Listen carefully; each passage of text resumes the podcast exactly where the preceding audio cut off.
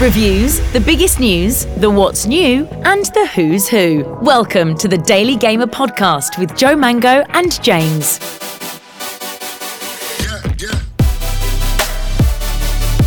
Welcome to the Daily Gamer Podcast number 23. Woo, we're back. Woo, we are back. Yeah, we had James was away. Little hiatus, yeah. Yeah, we're taking a couple of weeks, but it is summer, you know. Yeah, it was the Eid holidays here in the UAE, in the Middle East, so we took some time. I travelled. Yeah, but there has been a lot of stuff going on whilst you've been away, James. Yeah, we need to catch up and everything. I think the main thing is, of course, Microsoft trying to buy Activision Blizzard for $69 billion. It's taken a while. It's taken a long time. Have they finally got to a conclusion? Well, they've just done a 5-day court hearing and the verdict is in. Ooh. They have said, yes, you can buy it. Uh-huh. So it'll happen. It's going to happen. It's going to happen. Oh my gosh. Which, to be honest with you, everyone was like, it's going to happen anyway. I don't think anyone really thought it's not going to happen. When push comes to shove. When it's a company like Microsoft, they get what they want, really, at the end of the day. I mean, there's been a lot of cool stuff happening about it. What I really liked is because they had to obviously put a lot of evidence in to this court hearing to try and win it from Sony. Sony were like kind of also helping, going, oh, but they're going to ruin the industry, right? Yeah, yeah. And then Microsoft have to put their own thing in to counteract and all of this stuff. And which was good because all of that evidence is public knowledge. You're allowed to have it publicly, and what they do is you have to do a request act to request that knowledge, right, or that evidence. But apparently, so many journalists and people were putting in these requests that in the end, the government were like, just have it, and they put it all on like a downloadable document. Oh, like a PDF or something. Yeah, they literally just were like whacked a PDF on there and was like. Well, it wasn't just one PDF. It was like loads of different, like it was like a folder just full of evidence of like emails and laws and what like processes. Yeah. So it was just like there were like different emails. Statistics. It was like strategies from Xbox and even like you know their sales compared to Sony and all of this. There were even stuff going back like years and years that they were just finding randomly because of all of this, which was just so super they could interesting. Even find like little loopholes or like transgressions, things like that missed out that could be held against them. But I guess it's clean. Huh? Now, there's a lot of headlines going around. One that I really liked was Xbox are losing the console wars, which is what Xbox said. Yeah. Right? Yeah. They admitted it. Xbox admitted it. We're losing the console wars. Now, why did they do this? They did it so the judge would go, well, they're not doing as well as Sony and Nintendo, so, maybe it's fine they're allowed to have this. Be competitive again. This massive company. Mm. Now, look, $69 billion, it's a lot of money, right? And what are you getting with that? You're getting Activision, Blizzard, World of Warcraft, Diablo 4, some big titles, you know, Hearthstone, whatever, Heroes of the Storm, and then Activision, I mean, what is it? Just Call of Duty, really, right? Essentially. Maybe Tony Hawk's Pro Skater. Yeah, there's obviously Activision games, but the moneymaker for Sony that they were mainly worried about was Call of Duty because all of Blizzard's stuff is mainly on PC, right? World of Warcraft, PC only. So they weren't really as worried about that. Like Diablo 4 is on consoles, but it's not a huge. You know, it's probably majority play on PC, I assume. Exactly. Yeah. Especially like the guys that are going to be playing it for a long, long, long, long time. Yeah. Instead of just like the casual gamers will buy it on a console, play it for couple months, get bored. The commitment's a little different. Yeah, exactly. So they kind of admitted that we're losing the console wars and we're not as good as Sony and Nintendo. Mm. Now, what's also quite funny is there was a bit of an argument over generation of consoles, where Xbox have the new generation of consoles, so does PlayStation, PS5 and Xbox Series X. Whereas Nintendo, apparently, they're actually still the generation behind with the Switch because the technology, you know, could be way more advanced and whatever. So there was a little funny thing about that. where they were saying, well, it's actually only between Sony and Xbox, because that's not a new console. It's anyway, a two-horse race. Which is kind of stupid, because Nintendo is kind of actually winning the console wars. In, like, games and profitability. Yeah, like, the Switch is sold a lot. Obviously, PlayStation 5 has sold more than Xbox. So, anyway, it's like a whole thing. I see. And then Xbox were also saying that, you know, the next generation of consoles is still, like, you know, 7 years away. They're saying like 2030 or something like that. Right. Or no, I think it was like 2028. They're saying that's when the next consoles, or, you know, the next generation of consoles will come out. Yeah. Because they were basically saying that they're going to keep all of the games right now that are going to come out on this generation of consoles for Sony, right? But then Sony were kind of going, well, I don't think it's going to be 2028, the next generation of consoles, because imagine the technology in 2028 compared to the technology now. That's a long way away, and it's probably going to be super outdated by then with how fast these things are growing. So they were kind of calling bluff on Xbox, saying, oh, but the next generation's ages away, when in reality, people like experts and whatever are going, it's probably going to be sooner than 2028. But that was like an Xbox tactic to say, oh, it's ages away, guys. We're going to keep it on for ages, all your games. And they also did say that they're going to keep Call of Duty on PlayStation for 10 years. Wow. So, you know, it makes sense, right? Sony, I don't know why Sony was so upset. Like, yeah, eventually they're going to use Call of Duty, but do you think Call of Duty is still going to be as big in 10 years' time? Like, maybe. Yeah, that's a lot of speculation into how popular titles will be. I mean, there'll be another title that'll take over. There'll be sort of like huge, bigger profits than Call of Duty. And then what, you know, when you think about it, in like 5, 6, 7, 8 years, I mean, there'll be the halfway generation of like the pro versions of the consoles. Hey, the pro version apparently is 2024 for PlayStation. So there you go. As soon as next year. Mm-hmm. So like they've got. I think they've already said. Like, I don't know if it's an official announcement. Yeah. From what I've heard, 2024 will be PlayStation 5 Pro. Yeah. Yeah, and seeing like in these little refreshments, and they'll do with all the consoles, the previous ones, PS4, PS3. So I don't think the consoles themselves have that much of a play in what's involved, because the games sell the consoles. That's changed now. You don't get the console and then buy some games. Yeah. You buy Call of Duty or like Nintendo games like Mario, because they're exclusively on Nintendo. You buy the game for the console. No, you buy the console for the game, sorry. Yeah, yeah. And it's changed now. So I think it's really mad speculation. I really like blowing it up a little too much, I think, in my perspective. But let's see. Now that it's happening, it'd be interesting to see how the industry changes. And I don't think it'll change that much. Yeah. I really don't. Like, for us as consumers, we'll be like, oh, okay, well, we want better games, and that's what we're going to get. Yeah. And, you know, Microsoft and two huge developers, they're going to make even better games. So it's only a good thing for us. Yeah. In terms of, like, say, Sony and all that, I mean, they just have to up the game. It's what competition is. Well, they've already... I mean, their game is better than Xbox's game right now, right? The releases they're putting out. Obviously, Starfield may just upend all that. A little bit. Which, again, that was announced or came out during this trial is the news that Bethesda was going to put Starfield exclusively on PlayStation 5. And then and Microsoft were like, all right, we're going to buy Bethesda then. Literally, like, apparently that is like... You're going to do what? No. Come on. Exactly what happened. Yeah. They were like, no. We need Starfield. That game looks amazing. We're taking that. And there was like actually... it was like a written meeting, notes from a meeting that were basically saying, we're going to take...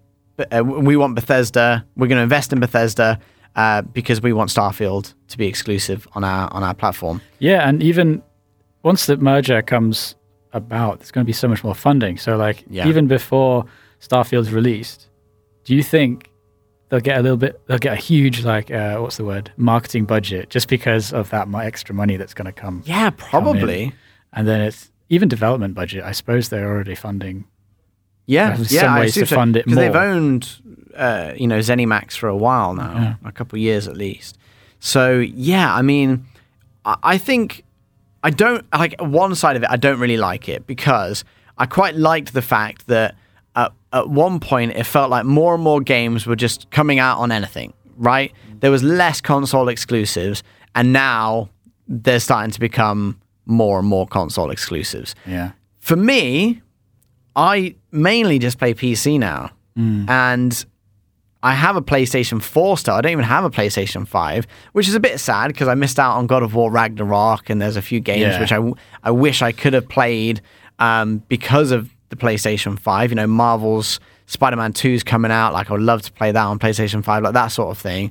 But there's also a lot of games coming out, and I've got enough games to keep me busy. Yeah, the only solution to that is to buy both consoles. Well, that's what you've done, James. Yeah, and a PC.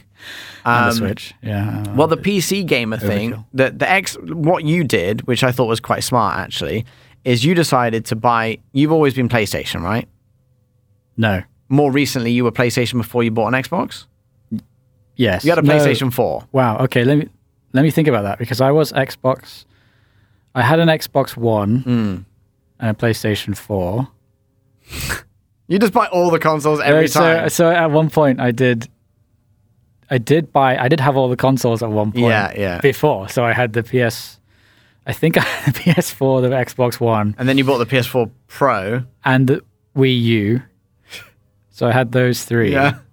Then I realized this is overkill, so I sold the Xbox and the Wii. Okay. And then kept the PS4, and then I got a PS4 Pro, and that was a bit cheaper. Yeah, so I just upgraded slightly.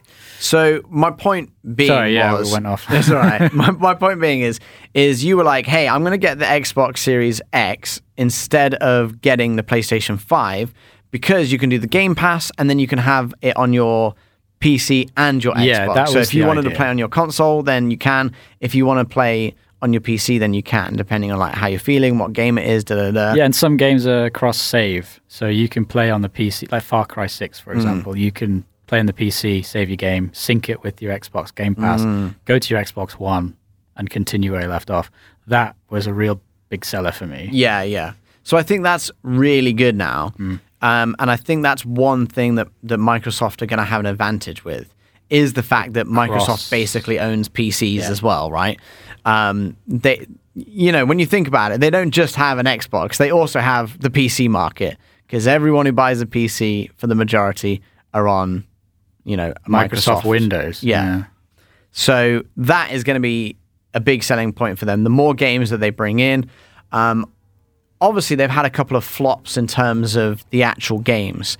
So I think they need to stop focusing on who are they going to buy and start focusing on, let's make sure the games that are coming out are really good and we don't get a bad name for ourselves. Because they've already got a bad name. They need to dig themselves out of that, and they need to... So going back to why the court case came about and why the UK didn't want this to happen. And their argument was... it stops the variety, it stops the sort of choice that consumers have. Yeah. Which I get and I totally understand, especially creatively, especially from smaller companies, smaller developers. And you can tell now there's so much variety. Gaming is huge. You can think of something in your mind and there'll be a game of it or something like that, you know. And there's so much variety and I love it. But yeah, but I can sort of see the mainstream gaming market getting a little closed off. And that's going to happen. But they may have a plan where, you know, they can help the little guy. They can open up the little guy. So like Game Pass, they'll let more smaller indie games in. Yeah. And so the PlayStation's doing the same. And even, you know, as far as Nintendo have taken it super far, because they take anything. Yeah. They'll take like $1 game where you just press one button. Even like 10-cent games. Yeah, exactly. Yeah. And I mean, which is great. Not the company 10 cent, as in 10 cents is the cost of the cost of the game. Yeah, it's pretty crazy. And obviously, like this, it's a moneymaker for some, but also just the freedom of creativity and then putting a game out. I just hope that doesn't get quashed. You know. Yeah. So your overall kind of view, I'm so mixed. Like, are you happy with it? You sad with it, or you're in the middle? Yeah. No, I'm right in the middle. Yeah. I think I'm the same. I don't know how it's going to impact, you know, the world of gaming. I'm not an economist. Like, I don't know all of this. I guess we're just going to have to see how it goes. I think it's okay that these guys, they're already doing it, so why not also buy another one? I think it's fine. Is there many left now? Yeah, many developers left. Ubisoft, really. I doubt they'll ever... They're quite independent, aren't they? Yeah, I mean, that will be a big one if anyone acquires that. That'll be bigger than Activision Blizzard, I reckon. Because they are quite a powerhouse with a backlog of a lot of games that people still want to play. Yeah. Who else is there? There's Ubisoft, there's like the big game. I mean, I was thinking Final Fantasy peeps. They're a bit Sony... Almost Sony. They are, but I'm saying they're not like an owned... Square Enix. Square Enix, yeah. They're not like owned by anyone, are they? Don't know. I'm not sure. I'm not sure of all the politics of gaming, but... Yeah, I don't know where everyone stands. Well, that's the funny thing is companies. Like, I was watching like this podcast where they were like talking about this a couple of weeks ago before the verdict came out, and they were kind of just like...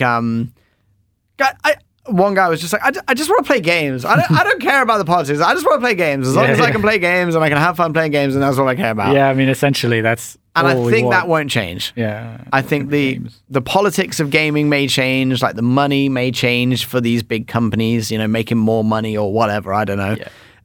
It might be a good thing because if they start bringing in more and more developers, these two big powerhouses or three big powerhouses... It can only get better. Then they're going to be able to fund more indie games, more developers, more creative ideas. We should be able to start seeing some crazier things because cost of building games is just going up and up and up and up and up. Yeah. Now the technology is getting more and more advanced and you can't just make an 8-bit game and everyone's like, wee! You've got to make like the best graphics and you've got to have ray tracing and you've got to have this and that and that. And... You need a huge team, like, for audio, visual, like, everything now. That's true, yeah. Game mechanics have to be, like, perfect when they first come out. Otherwise, people just will poop all over you. Yeah. But funny you say that. Like, the amount of indie games that are crazy popular, almost mainstream indie games, are more apparent now. I can say that with a few games that I play because I love the indie scene and picking out these small games, pixel art games, these... really simple mechanics, but just beautifully done and really addictive. Like these management games, these farming games, these, what they call like casual gaming. A lot of like, there's a huge industry for someone who isn't that much of a gamer, but would just like to kind of just pick something up, play it for a few hours, relax, unwind. So that's a huge industry. More like casual gaming. Exactly. And that's a huge industry now because there's people like, well, myself, who I'm in between. I like big action games, full on, blah, blah, blah. But I also like the small, cozy games too. But you'd see a balance in all that. And it's a bit more apparent now that you see these easy-to-access games, especially for younger people and especially for even older people who may be like, oh, I'm just tired of like, shooting demons, oh my god, it's too hectic for me. And I'm loving Diablo 4. But it's only so, you know what I mean. But like, there's so much time you can spend on. And obviously, the industry is so diverse. It's like movies or books. Yeah, same sort of thing. You have different genres, you have different niches, and it's just getting bigger and better. Yeah, for sure. Well, let's see how it goes. But there we go. That was our thoughts on the acquisition that has finally been approved. Microsoft buying Activision Blizzard for $69 billion. Blizzard's brand new multiplayer action RPG has been out for just over a month now, and we have been getting stuck in. This is our first impressions of Diablo 4. First of all, I think it's really easy to just like get into the game, figure out what you're doing, and just start like mashing buttons and you know, messing up. Do that with most games. Yeah, no, but some like, you know, it's too complicated at the start and you're just like, what's going on? Yeah. Where this, it just feels super easy. Like within half an hour of playing, you're like, oh, I'm the best Diablo 4 player ever. I don't feel like it just, you know, bombards you with too much information. I really like. There's obviously so many. Well, first of all, you have your 5 different classes, right? So. Yes. What did you go for? I went for the rogue because I traditionally like this class, and I always ended up picking it.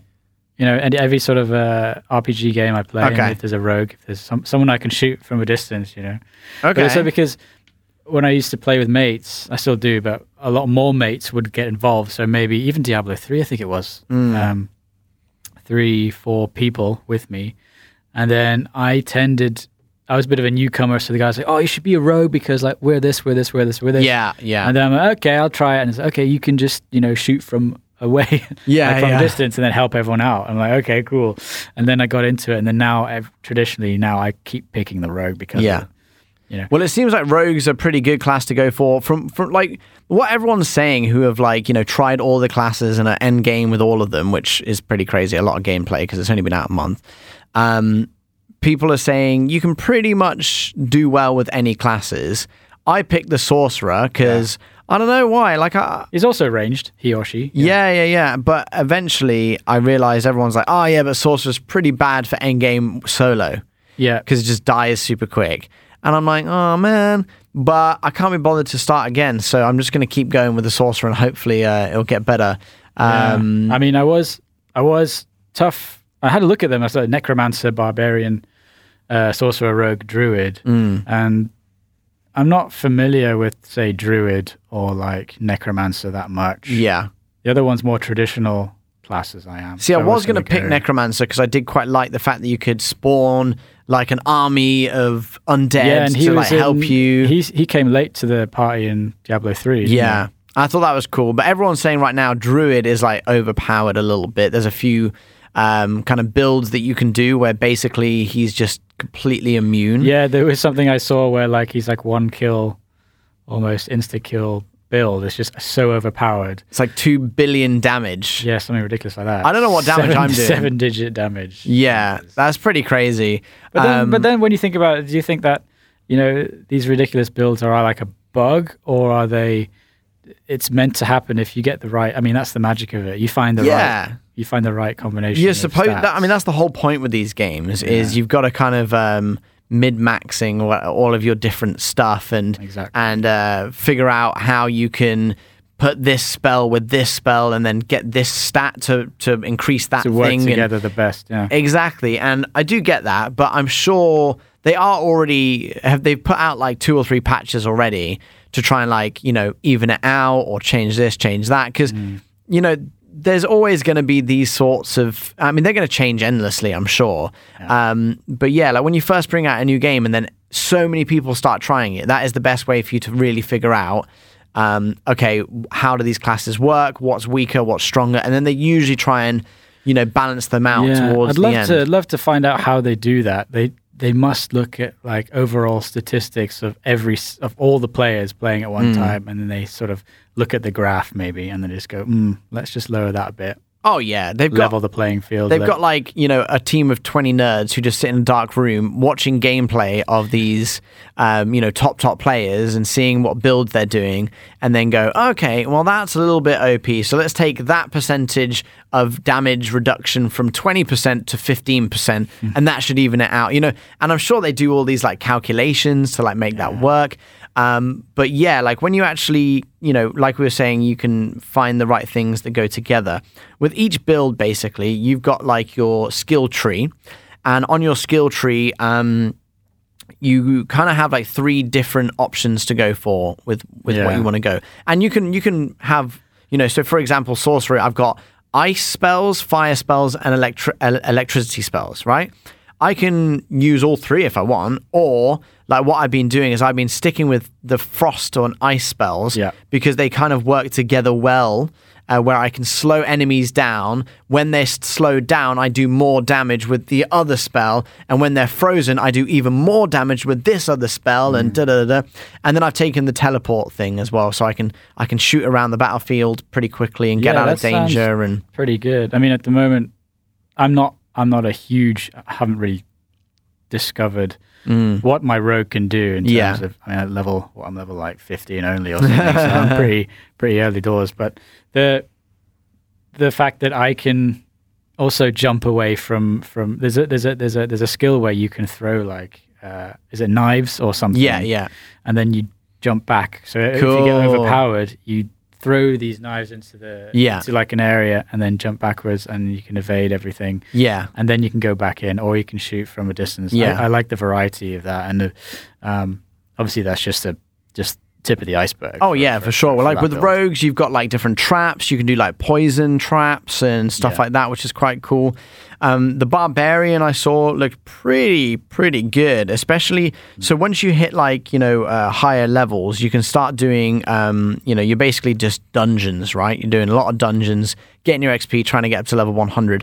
But what you can do is nightmare dungeons, which are basically way higher level than what you are. Yeah. And they have like, one of them I saw is like, it's like this stone that follows you. It's like a floating stone. Mm-hmm. And every like 20 seconds or something, it does this huge charge of electricity. And if you're in that charge of electricity, then like you just pretty much insta-die, right? Yeah, yeah. So it kind of like makes it quite hard for you. And the enemies are obviously a lot harder and you've got to try and really figure out, but the rewards are really good and you get a lot of XP for doing these nightmare dungeons. Yeah. And there's different tiers of it as well.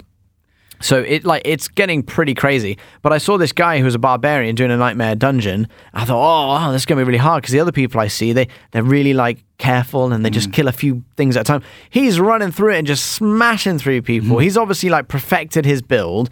He was only like level 70 something and he was against, I don't know, how much higher level than him. And he was just running through this dungeon. Yeah. And I thought, wow, that looks cool. So yeah, there's definitely so many different ways you can go about it. I think all of the classes are going to be pretty fun for you. And what I recommend is do the story, the main storyline first. Right. Like get that out the way, because then you can always go back to the dungeons, because your leveling, like as your level increases, those dungeons level increase to match your level. So it's not like you're going to be like out of it or whatever. Obviously do some side quests and some dungeons if they're kind of on your way to the main storyline. But once you've done the main storyline with one character, you don't have to do it with the rest of your characters. So if you wanted to start a new character, you could just go straight into doing side quests and dungeon crawling and and this sort of stuff. So you don't have to follow the story second time around. Exactly. And then like, you know, when you're doing the storyline, that's how you get your horse. So you want to do the storyline to get your horse, the main storyline. So it's stuff like that. I recommend like going for your storyline first, and then you can always go back and do all the side quests. Now, what you can do is in each area, the more side quests and dungeons and stuff you complete, you get like points for it, and actually shows you what gives you what, basically, like how many points in that area. And then once you get up the little different tiers in the different areas, you get some like extra stuff. So if you get to like the rank 2 of that area, you can unlock another skill point without leveling up, which is quite nice. So you get some extra skill points. So what you could do is just get to rank 2 in each area that you're in, and then move on and carry on doing the storyline if you want to do it that way. So you've got a few extra skill points, so you can get a few extra spells and get that might help you as well. Yeah. So what do you think of the some of the early bosses, mini bosses? They're really fun. Yeah, I like the mechanics. They're definitely like, you know, when you think about, what's the game, the really hard game that came out last year that I played so much of, and I'm just blanking on the name. Game of the year last year. Elden Ring. Elden Ring. When you're playing Elden Ring, right, you're going up against these really hard bosses, and you have to really remember the patterns and whatever. This is the same thing where you have to remember the patterns and you got to go, okay, what are they going to do next? Yeah. Oh, I've got to do this at this point and move when they go up and whatever. But it doesn't seem as like, I don't know, hard, not necessarily hard, but just like it, in Elden Ring, I feel like it's really like at this point you must do this, otherwise you will die, and this happens. And you've got to find the exact moment where you can. Yeah, this is a little bit more relaxed than that, and you don't you just feel like you're having fun against a boss. Well, obviously, instead of like struggling and just dying all the time. Yeah, because you don't want that, because you don't want to get put off. Yeah. But what was interesting was the. When I played with a mate, so he was slightly level or further down the story actually, so he's maybe a couple levels up, and we met up with this met up. Hey, what's up? No, hey boss, how's it going? Hey boss, I'm gonna fight you. The Merinth of the Deep Drowned Witch. Okay. I don't know if you played her yet or played against her. I'm not sure. So she's really annoying to begin with, and she keeps shouting this thing. She's like, ah, ah, ah. And it's really annoying. Okay. Anyway, my point is, that was really difficult for both of us. And my friend was a barbarian. And he was quite powerful. His damage was quite a bit more than mine. Yeah. But I managed to stay alive because that tactically was where I could move around and shoot, where he had to be close. And he was actually, he's a high level, but he was dying and probably well armored. More than I. Must be good. So that was interesting. And then the tactics of the way you move around. I know you get this sort of thing in all sorts of games of this type, but tactically moving and then shooting at the right moment. So that's when you learn, especially with a rogue, where you can shoot from distance in these little pinpoint directions where you can avoid. And obviously, like when the boss shoots things, the landing areas are revealed. So you sort of like have to dance around them. Yeah, rogues are pretty quick class. Mine isn't super quick. Obviously, as you go up levels, you can start getting armor that increases speed and stuff like that. But because I have that teleport thing, when I know that the boss is going to do something where it's a big area of effect, and I have to I couldn't just run away from it all every single time. I kind of was saving that spell, because it has a 20-second cooldown. I would save that spell to be okay, I was doing it, and then I could teleport away a good distance, and then I was fine. But are you doing it? So to start with, you can either do it on tier 1 difficulty or tier 2 difficulty. Which one are you doing? Tier 2. I've been on tier 1. I thought, I'm just gonna go easy to start with. You can change it later on. Yeah, you can. But to be honest, it's not. I'm not facing too much of a challenge, right? It is pretty. I very rarely die. Occasionally, but very rarely. But I still enjoy. I'm still enjoying it. Yeah, it's having fun. Doesn't really matter. I played tier 2, and I'm having fun. It is challenging. I'm using my health potions. Almost at every encounter. But I'm using them, but I'm staying alive. And it's only when bosses, I die in bosses, or if I'm just overcrowded by a couple of big enemies. But I do have a shield, as an ice shield, which is pretty good. So to be honest, I go into some things, I pop my shield, I kill them all, and I haven't lost any health. So I should probably go on to tier 2 and just see how it goes. Maybe you want, because the return is different, isn't it? You get more loot, experience, and more gold, whatever. But then I can kill everything quicker and go through the content quicker, which means I might actually be getting up the same speed as someone else. It's only 15% more experience and gold, I think. So I don't know if the difference is that much. And to be honest, all I want to do is just get through the content right now and just enjoy the content. Later on, I can make it harder and whatever. I'm fine with that. But I just want to get through the content, get through the story, and enjoy that, because with the very little time that I have on it. But yeah, what are your overall thoughts on Diablo 4 then? I really like it. I mean, there's always asking for a game that it's so unique. I guess if I can start that sentence again, Diablo 4 is a very unique game, and I enjoy playing it because of the style of gameplay. It's something that's okay, maybe I'm building a city in City Skylines, or I'm killing demons in Doom or whatever. But then I jump onto Diablo 4, where I can actually sit back and then just concentrate on one aspect of the game, which is just killing demons. You do that in Doom, but you know what I mean. And I can explore the world, I can choose my quests, and then it's just really relaxing. So that in itself speaks volumes, because it's the best version of that so far. And it's they've taken so much time into building a open game, and adding MMO aspects to it as well. And I think they've hit it. They've hit the nail on its head. Definitely. With that.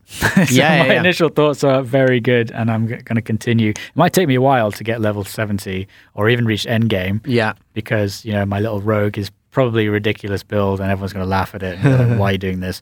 But then I'll learn, and I'll look up some decent builds and improve it. Definitely. I agree. I totally agree. I there's a lot of different stuff that you can do in it.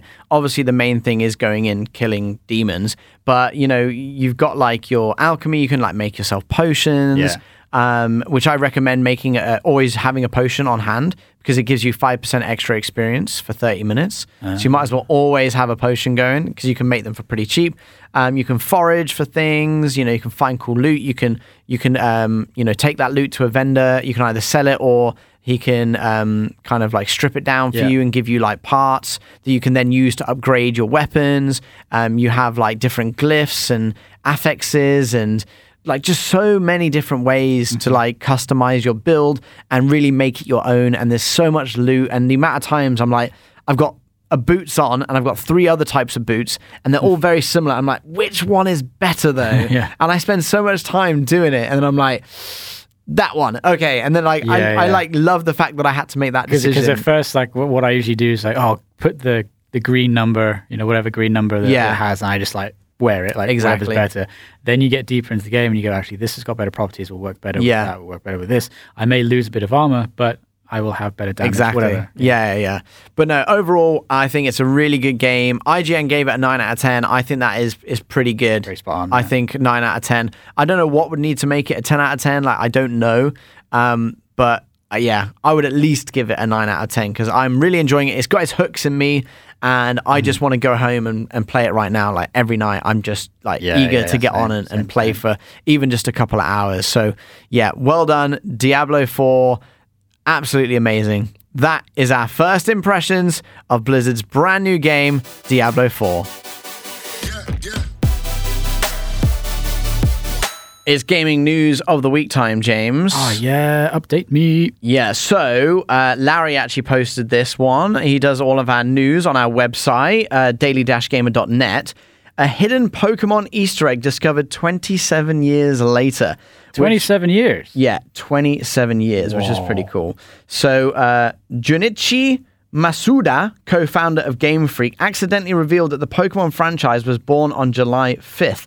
Accompanied by a photo of the office where it all began, this discovery has left fans amazed. So, basically, they've actually got the office that the game was actually... conceptualized in, and there's actually a diary in that office in the game that says July 5th, which is pretty cool. Yeah. So it's something that for 27 years, no one actually knew it was there, and it's been in Pokemon Red and Green. But yeah, it's pretty cool. It says that what it says is basically researchers discovered the legendary Pokemon Mew on July 5th, which is cool. It's like a clever reference to the creation of Pokemon. Well, I just thought that was cool because Pokemon's such a... Like, everyone's played Pokemon when they were younger. So what is it? It's like... It's a bit of text or something that you find, right? Exactly. So you actually walk into a room when you're walking around, right? Yeah. And they said that they modeled the room off the room that they had actually conceptualized Pokemon. Right? So it looks like the same room, which no one really... You wouldn't just get that normally. And then basically you read this diary, and everyone's read the diary before, but what they didn't realize was the diary was actually talking about how Pokemon was first kind of conceptualized. It was saying that they've discovered, they've discovered this new thing. It's called a Mew on July 5th, but July 5th was actually when they made the game. Got you. It's a cool little Easter egg. It's nothing like that's crazy. But I just thought 27 years later, this is kind of finally come out. Also, Call of Duty has got a new exciting collaboration with The Boys. Oh, no way. The TV show The Boys. So Black Noir is going to be in it, as well as the other... What's the big guy called again? I'm forgetting. I'm blanking on his name right now. Starlight. So Starlight is the girl in it. And it has the... Vought as well, which is the company that has all the Vought. The Boys superheroes that has all in this, it. That and manufactures the superheroes. Exactly. Yeah. And then Homelander is in it as well. Oh, I love that guy. The main guy who just like he's basically like Superman, right? Yeah, but he's like the biggest biggest villain I've ever it's just amazing how bad he is. Hilarious. But it's also when you think about it, like he was born from like a tube and was raised by scientists, so of course he was going to be a bit messed up and he was just like conditioned to be this kind of guy. I love that character. But I mean, it was a little bit of a random one, I thought, to be going into Call of Duty. Like Black Noir I get, but then also Starlight and Homelander, they're both like in superhero costumes. Which is a little ridiculous. It's like something you would see in Fortnite. Call of Duty. Yeah, exactly. Well, I wonder how they're going to do it. But instead, they're going to be in Call of Duty, which is really cool. So I'm excited to see how that goes. They've already told you that the bundle's priced at 2,400 COD points each, Will it feature exclusive items like weapon charms, loading screens, weapon stickers, and emblems? So yeah, let's mostly cosmetic then. Yeah, I mean, I think for Call of Duty, it has to be. I'm not sure if they're actually gonna, you know, have the actual characters in there as playable. I would love to just jump into DMZ and then as Starlight. Yeah, it's like, wait, what? Exactly. Who are you? It'd be quite funny. Starlight. Yeah. Yeah. It says they'll have their own operator bundle. So if they have their own operator bundle, surely that means you can play as them, or you just get the cosmetics of them. So sure. I don't know if you played DMZ recently. No. So you can now choose almost like a skin, but each skin. You know, before you could get like, you could look like a different person. Yeah. Whatever, you could choose whoever you want. Yeah. But now you can assign loadouts to that particular skin. Ah, cool. So you can have a loadout for, say, Starlight. Yeah. You can have a loadout for the standard character. Yeah. And then you can jump onto them depending on what you feel like. Okay. But you have to, in DMZ's perspective, you pick that skin, you play, and you build up those weapons. Yeah. Whatever. And then you can get to a good point. Then you can jump onto the other one if your build feels a bit different, you know? Yeah, okay. Yeah. Well, 12th of July is when Starlight comes out, which is, at time of recording for us, our podcast, is today. And then Homelander will be there on the 16th and Black Noir on the 20th of July. So I guess we'll see how it goes. I'm sure there'll be a lot of content out there about it. But there you go. That is your gaming news of the week. Thanks. Yeah. So this summer is lining up some good movies, some good summer blockbusters. Oh, yeah. Yeah, and there's a lot we could talk about because we have movies including Oppenheimer, the new Christopher Nolan epic. It's going to be cool. I heard it's like almost like a horror movie because there's a lot of bad stuff that, you know, it's associated with. Like, we all know the ending, let's say. Yeah, so it's about a theoretical physicist who helped develop some of the first nuclear weapons. Yeah. And it's starring Cillian Murphy, who I absolutely love. He's so good, such a cool guy. Yeah, So this one, I mean, this is definitely going to be a talking point once it's out because people will overanalyze it. Yeah, with every Christopher Nolan film, it will be overanalyzed. But it'll be so interesting to see what he does with this because it's historical. Yeah. Yeah, because like cast as well. What was the other historic? Normally he makes up his own kind of crazy stories. Yeah, this one like Dunkirk as well, right? That was historical, which was amazing. He did such a good job in that.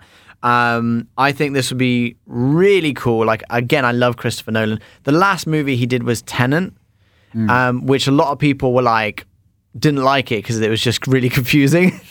Which I get, it was really confusing, but at the same time, like it was a really cool concept. It made you had to think about it. It engages your brain. Yeah. It makes you think about storylines. But I love those type of movies. That's why I love like Interstellar. Time. Yeah, he likes time, doesn't he? Yeah, exactly. Time. So I really like his movies and I like Tenet, but I do get it. You probably need to watch like 3 times before you're like, sometimes you really need to focus and pay attention when you're watching a Christopher Nolan movie. But I assume it's going to be a little bit less like that with Oppenheimer because it's pretty just straightforward. There might be a lot of like science chat in there. Yeah, I guess like historically accurate, so it can't go off-piste. Yeah, it can't be like, oh, we're now going inside someone's dreams, inside a dream. Yeah, exactly. And then jumping around in like someone's... Yeah. In the 4th dimension or whatever.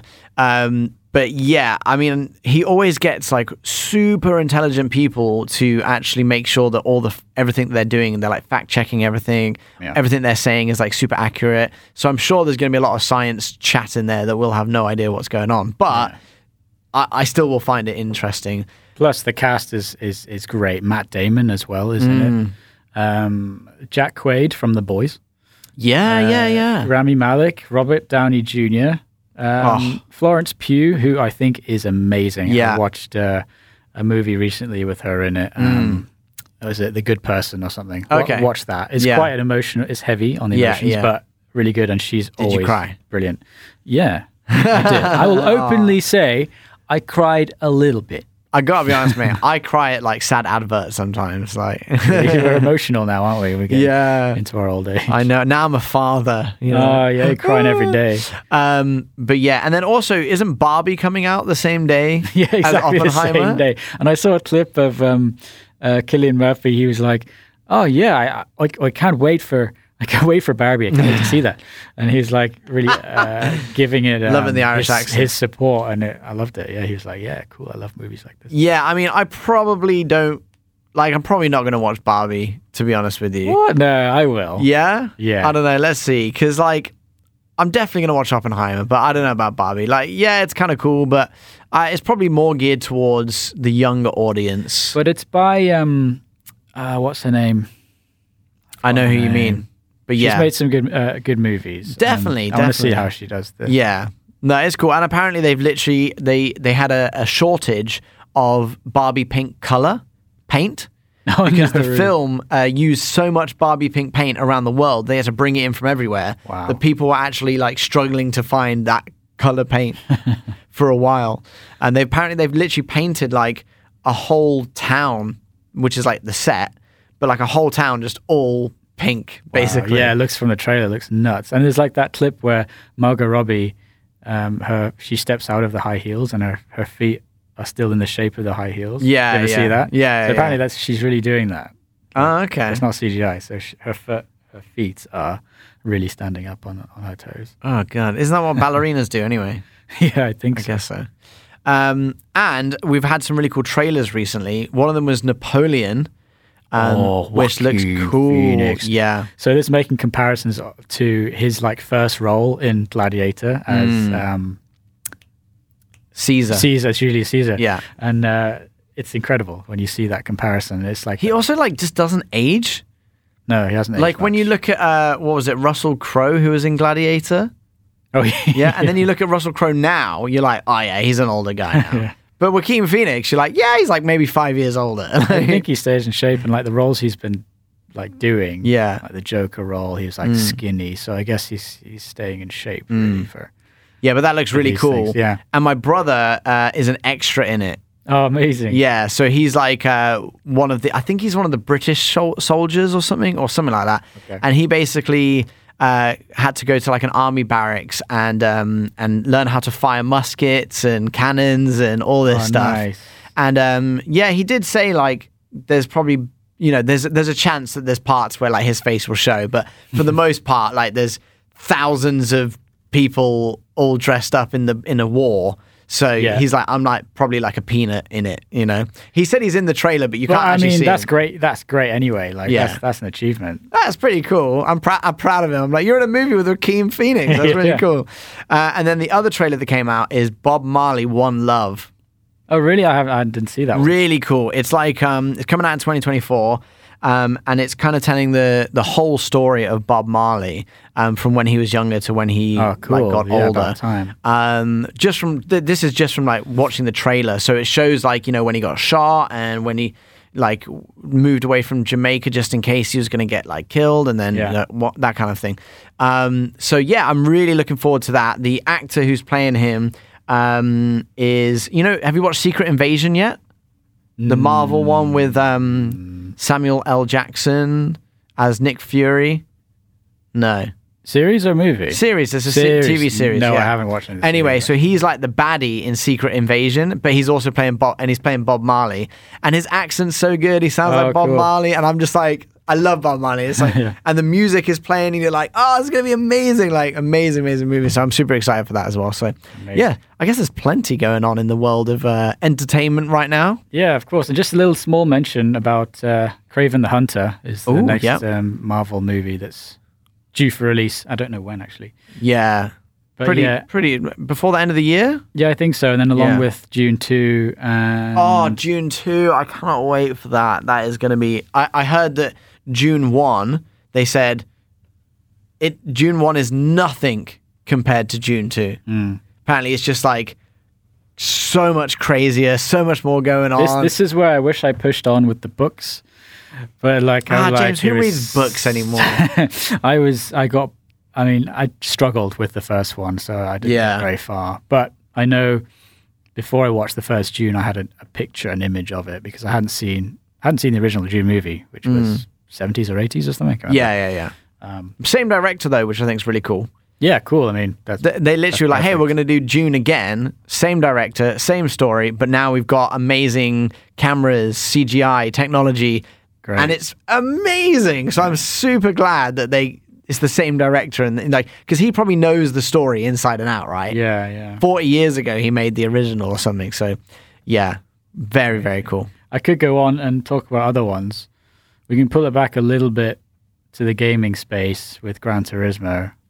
Yeah, I saw that. I don't know about that. Yeah, I'm a little skeptical. I think it's a little cash grab, but it's a bit teen drama-y. Yeah, and apparently I was reading some early reviews by critics saying that, maybe it's just the impressions of the trailer. I can't remember, but they were saying they don't paint gamers in a good light.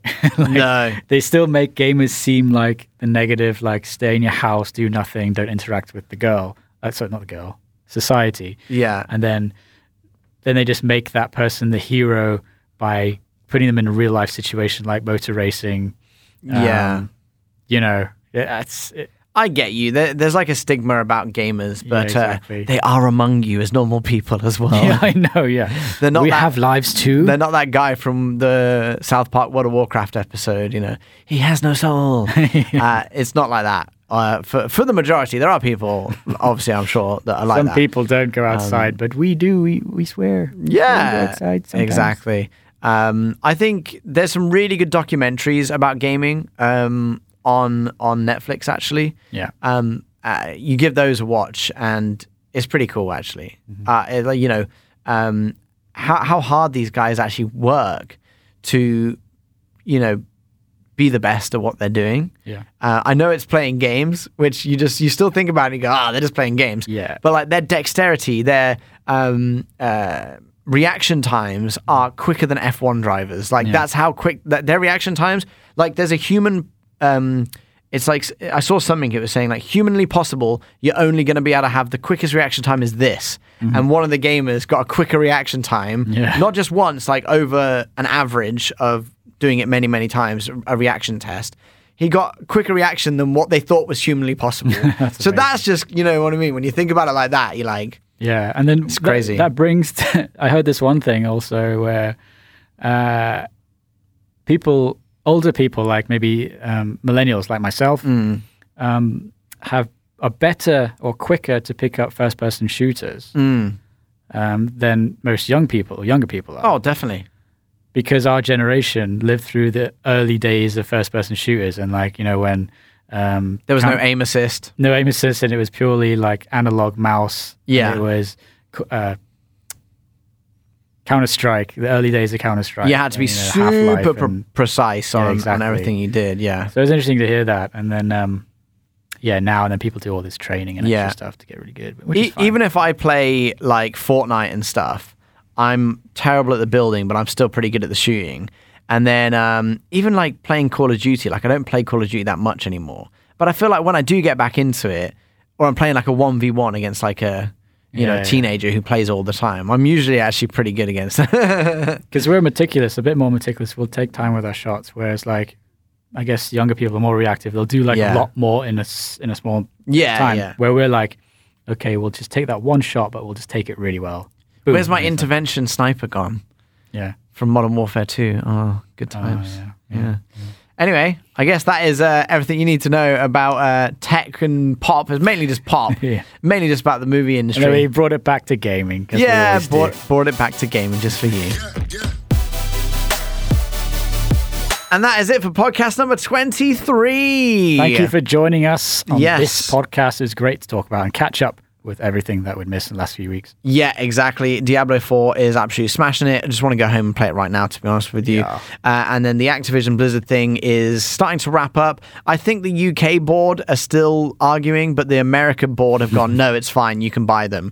So I don't know what's going to happen there, but they're both American companies, so it should just be fine, I think. Let's see. Worst case is none of their games will be sold in the UK.